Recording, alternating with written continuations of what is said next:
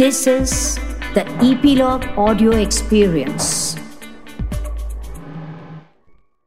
दिसंबर 8 2021 दोपहर से ही ऐसी कुछ खबरें आना शुरू हुई कि सारे देशवासियों की धड़कनें रुक गई और रात होते होते खबर ऐसी कंफर्म हो गई कि सारा देश शौक के समंदर में डूब गया देश के सबसे पहले chief of defence staff general Bipin Rawat और उनकी पत्नी मिसिस मधुलिका रावत इस दुनिया में नहीं रहे और उनके साथ 11 और देश के सिपाही शहीद हो गए।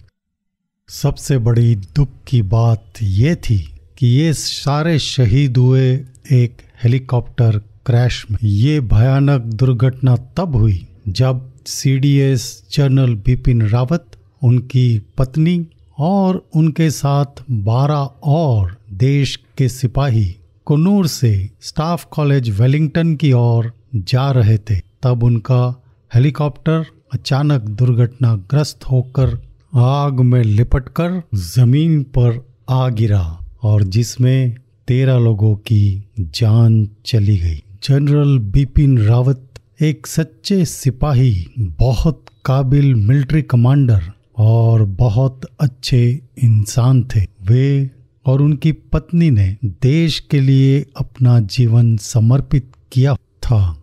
सभी देशवासियों के साथ रक्षक और इपीलॉग मीडिया की टीम अपने दिल से उनको श्रद्धांजलि पेश करती है और भगवान से प्रार्थना करती है उनकी आत्मा की शांति के लिए। बाकी ग्यारह शहीदों को भी हमारी श्रद्धांजलि और भगवान से उनकी आत्मा की शांति के लिए प्रार्थना, जिसमें brigadier leader colonel Harjinder Singh, squadron leader Kuldeep Singh, wing commander P S Chauhan, lance Naik Vivek Kumar, lance Naik Sai Teja, Naik Kuru Sevak Singh J W Rana Pratap Das, Naik Jitendra Kumar, havildar Satpal, इन सभी शहीदों को हमारा सलाम। हमारी ईश्वर से प्रार्थना कि उनके परिवारों को शक्ति दे इतने बड़े दुख को सहने के लिए और उसका सामना करने के लिए। हम रक्षक की तरफ़ से उन्हें ये कहते हैं कि सारा देश आपके साथ है।